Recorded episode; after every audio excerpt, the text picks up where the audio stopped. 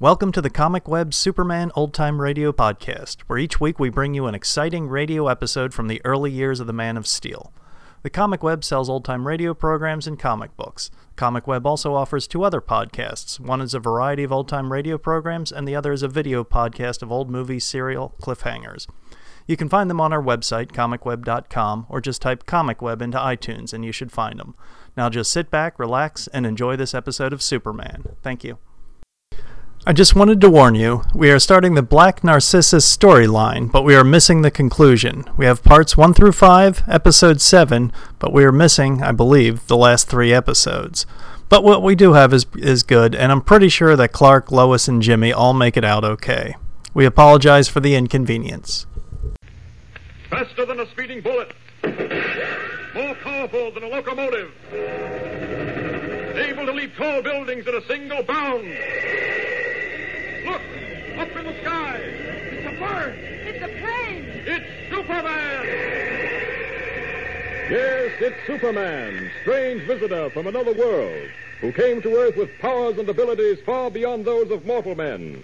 Superman, who can change the course of mighty rivers, bend steel in his bare hands, and who, disguised as Clark Kent, mild-mannered reporter for a great metropolitan newspaper, fights a never-ending battle for truth, justice, and the American way. But before we join Superman, here is an important message.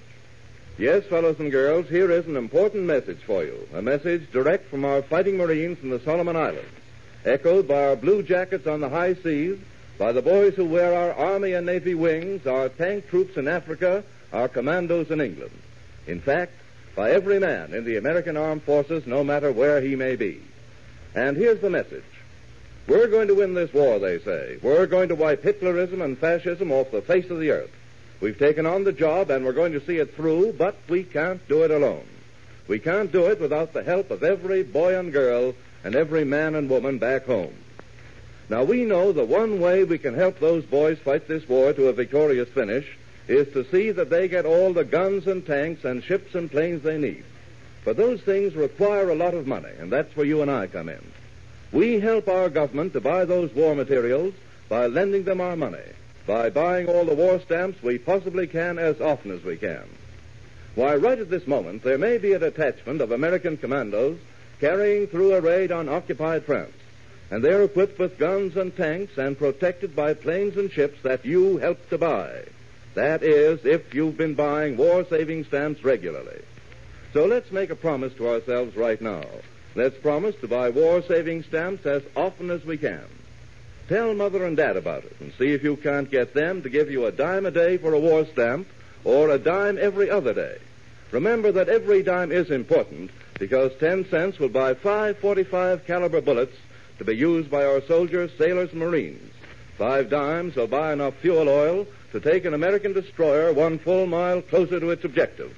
And a dime a day from all the fellows and girls in the United States will buy enough fast pursuit planes to blast Hitler's Luftwaffe right out of the sky. So remember, every time you've got a dime, buy a war-saving stamp. And now, the adventures of Superman. On their way to the Belgian Congo to search for Prince Saber, sole heir to the title and riches of the Sheikh of Mecca, Clark Kent and Lois Lane were forced to stop off at Khartoum in Egypt to put young Jimmy Olsen in a hospital. Jimmy, suffering from the effects of a poisoned thorn, is now on the road to recovery. But in the meantime, some strange things have turned up. To begin with, Kent and Lois believe that a patient in the hospital, an Arabian suffering from tropical fever, is the Prince Saber for whom they're searching. They also believe that a mysterious one-eyed man has been shadowing them and, in fact, made an attempt to put them out of the way. As our story continues, it is almost midnight. Kent and Lois have parted in the lobby of their hotel, and Lois has gone into her room, closing the door behind her. Groping in the darkness for the light switch, she is suddenly frozen stiff as a voice filters out of the pitch black. A voice that says, "Do not move, Miss Lane, and do not cry out." Who are you? What are you doing in my room? My identity is unimportant. My presence is another matter. Now, don't reach for the light switch. We shall have to conduct all our business in the dark. What sort of nonsense is this? Sit down in a chair, Miss Lane. Very well. That's much better. Well, now what? I will come closer to you now. I am standing in front of you. Now I shall reveal myself to you, Miss Lane. I shall illuminate my face with a small flashlight. So. You recognize me? You're the man in the dining room. The one who tried to poison us. The... The... Say it, Miss Lane, the one-eyed man. I'm quite accustomed to it. Just to show you I'm not sensitive about it. Look at me. Look at me. That's right. You're fascinated by my ugliness, aren't you? No. No. Yes, you are. There's something frightening about it. Frightening and fascinating. That's perfect. Keep looking at me. You're getting drowsy, aren't you? You'd like to drop off to sleep. What? Drowsy. Drowsy. Sleep. Mm. Sleep. No, please. Sleep. Mm. Sleep. Sleep. Mm. Sleep. There, she's asleep. The perfect hypnosis. Now, Miss Lane, you are ready to do my bidding. Do you understand? You are ready to do my bidding. Is that clear? Answer me. Is that clear? Yes. Good. To begin with, you and Mister Kent are on your way to the Belgian Congo to search for Prince Saber. Is that not true? Yes, but... Uh... But what, Miss Lane? Hospital. The hospital. What are you trying to tell me, Miss Lane? Prince Saber. The hospital. Think hard, Miss Lane. What are you trying to say? Prince Saber is in the hospital. What hospital? What hospital, Miss Lane? Answer me. Here in Khartoum. You are not telling me the truth. You mustn't lie to me. The truth. It's the truth. How do you know? I saw him. Today. You saw Prince Saber in the Khartoum hospital. Are you sure? Yes. Yes. What room is he in? Miss Lane, what room is Prince Saber in? The ward. Ward. Ward you, A. You have been very helpful, Miss Lane. You see, I have no desire to harm either you or Mister Kent. My concern is only with Prince Saber. If what you have just told me is the truth, I will no longer bother you. Do you understand? Yes. Now I must leave. You will have no recollection of this little episode. When you awaken, it will be as though from a deep sleep. It is now ten minutes after midnight. The bell on the Khartoum mission will ring at one o'clock. It will awaken you. Good night, Miss Lane. Good night. Leaving the hotel, the mysterious one-eyed Egyptian walks rapidly up the deserted street, a strange, vindictive smile playing about his thick lips. Lengthening his stride, he turns the corner, but as he does so, a familiar figure steps out of the shadowed darkness of the doorway. Just a moment. I'd like to talk with you. Uh, beg your pardon. Don't bother begging my pardon. You remember me, don't you? I am sorry. The street is dark. I cannot see you. My name is Kent. Clark Kent. Does that mean anything to you? I do not recall the name. Have we met before? Yes, under rather strange circumstances. You tried to poison me. You are joking. No, I'm not joking. You sent some drinks to my table tonight. Oh, yes, of course. You are the American with the young woman. Oh, you remember now, eh? Yes, naturally. I trust you enjoyed the cordial. Look, my friend, you're not pulling any wool over my eyes. Those drinks were poisoned, loaded with cyanide of potassium. I do not understand. You understand perfectly. Now, who hired you to get rid of Miss Lane and myself?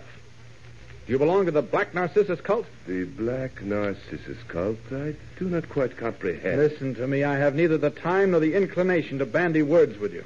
Now, I may look harmless, but you'll discover differently unless this nonsense stops. Neither you nor any other member of your sneaking, murdering cult can stop me from doing exactly as I wish to do. But, Mister Kent, these accusations, they are uncalled for. Your little act doesn't impress me, my friend. I've met smooth talkers like you before. You're all cut in the same pattern.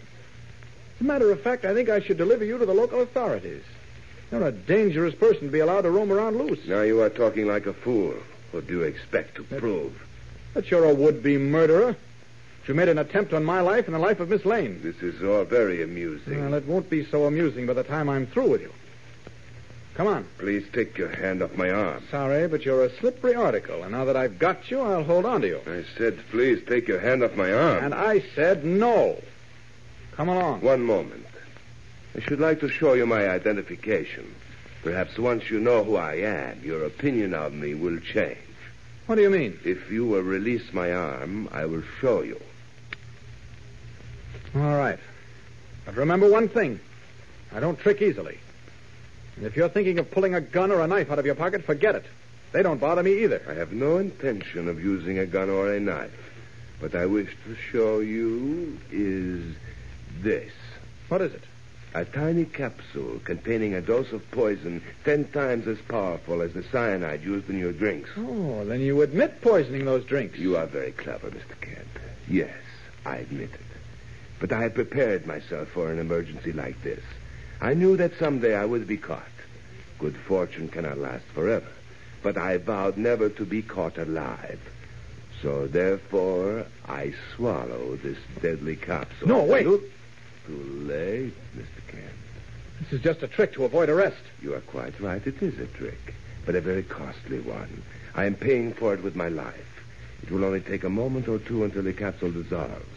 I'm sorry to keep you waiting. I've had enough of this play acting. It's all very interesting, Wait, but... It... it's beginning to work. Oh, yes. You're putting on a beautiful performance, but it's wasted oh, on... Le- leave me. This is... Yeah, um... This is... Ow! Caught him just in time. Fainted.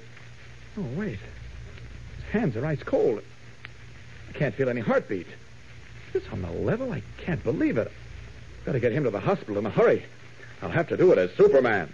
Up, up, and away!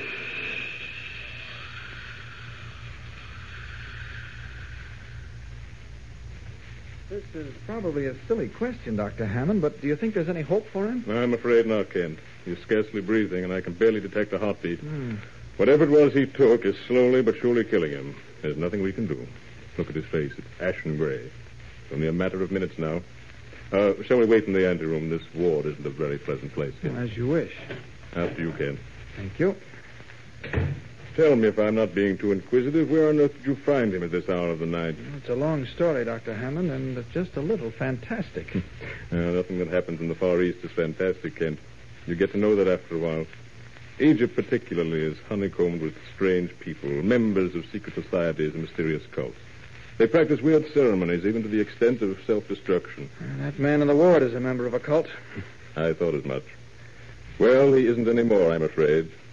Death has come by now. I'm afraid you're right, Doctor. I'm afraid you're right. But even as Doctor Hammond, his voice hushed, uttered the pronouncement, a strange, chilling scene is taking place in the dimly lit hospital ward. The one-eyed Egyptian, a moment ago pale and motionless on the iron hospital cot, has lifted his head. Slowly, soundlessly, he rises to his feet and scans the room. And then, moving swiftly like some great cat, he passes from bed to bed, examining each medical chart. Suddenly, he stops short, and a knowing smile curls his lips. His voice is a faint, scarcely heard whisper as he says, "So, you are Prince Saber." Don't miss tomorrow's thrilling episode of this exciting Superman story. It's the conclusion of the Far Eastern adventure. So be sure to listen tomorrow and every day, Monday through Friday, same time, same station. Tune in and follow the adventures of Superman. Fellas and girls, don't ever get the idea there's nothing you can do to help win this war.